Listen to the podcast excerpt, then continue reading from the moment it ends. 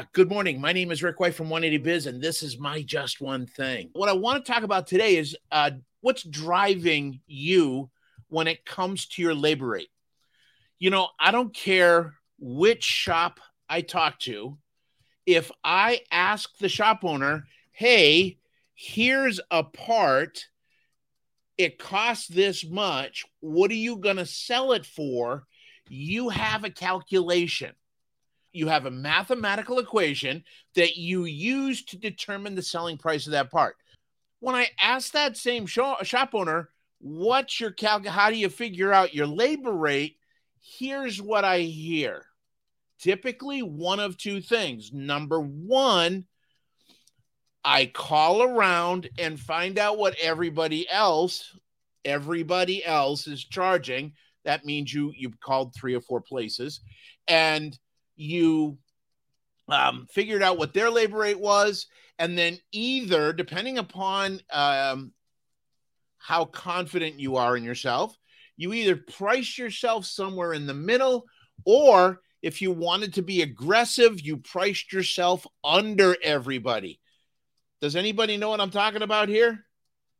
Right? Have you ever done this? Come on, let's be honest. I have, right? I have but that's no way to set a labor rate. Why? Because what you're doing is you're allowing other people to set that labor rate. So here's the other thing I hear.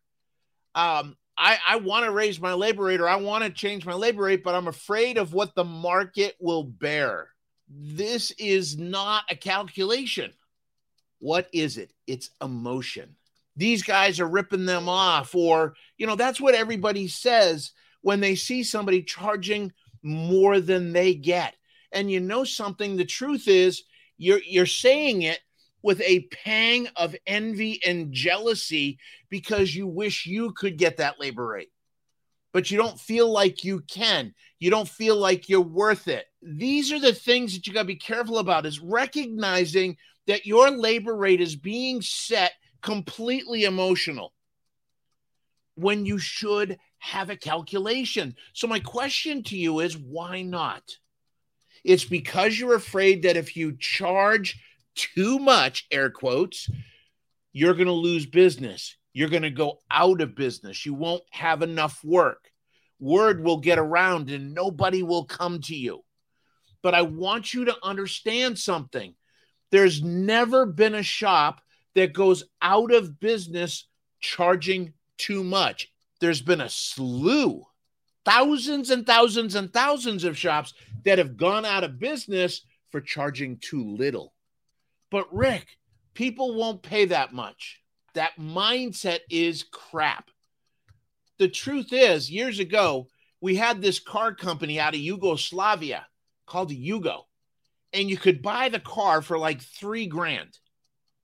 Okay and it was supposed to be the people's car for the uh, for the working man. They didn't last long and they were out of business. If it was just about price, why is Mercedes still here?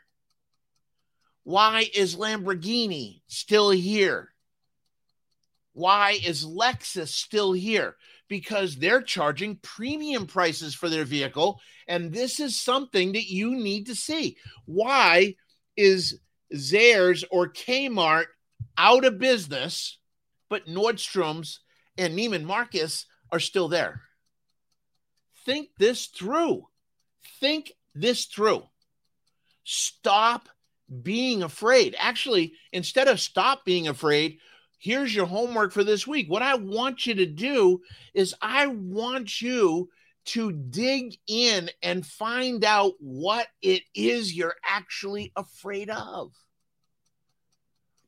Now, one of the reasons why you have a hard time with your labor rate and setting it with a calculation to what it should be so that you can pay your team properly and that you can um, have a healthy profit to uh, offer great benefits and attract uh, the top people in your industry in your market and and everything like that the reason why is because you don't understand the value that you bring to the table here's what's happening their labor rate is low to begin with, and they're hiring technicians and paying more and more money, and they're making less and less profit. This is a big deal. And I've told you for a long time that I am on a crusade to stop this industry from subsidizing repairs for your clients. Charge a fair price, a price that allows you to make a profit. Profit is not a dirty word. Profit makes the world go round. Okay. Profit allows you to do things. Profit allows you to give to things. Profit allows you to become the best version of yourself. So I want you to step back this week and I want you to ask yourself, what am I afraid of? And where do I think that fear is coming from? The reality is, you need a calculation, a calculation that guarantees profit. Labor rate should not be an emotional decision. It should not be determined by the people, eh, you know, the other shops in your area. You've got to figure out what you need to make paying the staff that you have so that you have a profit and can do the things that you need to do for your shop, for your family, for your team, and for your community. My name is Rick White from 180 Biz, and this is my Just One Thing. God bless everybody. Go make some abundance. We'll see ya.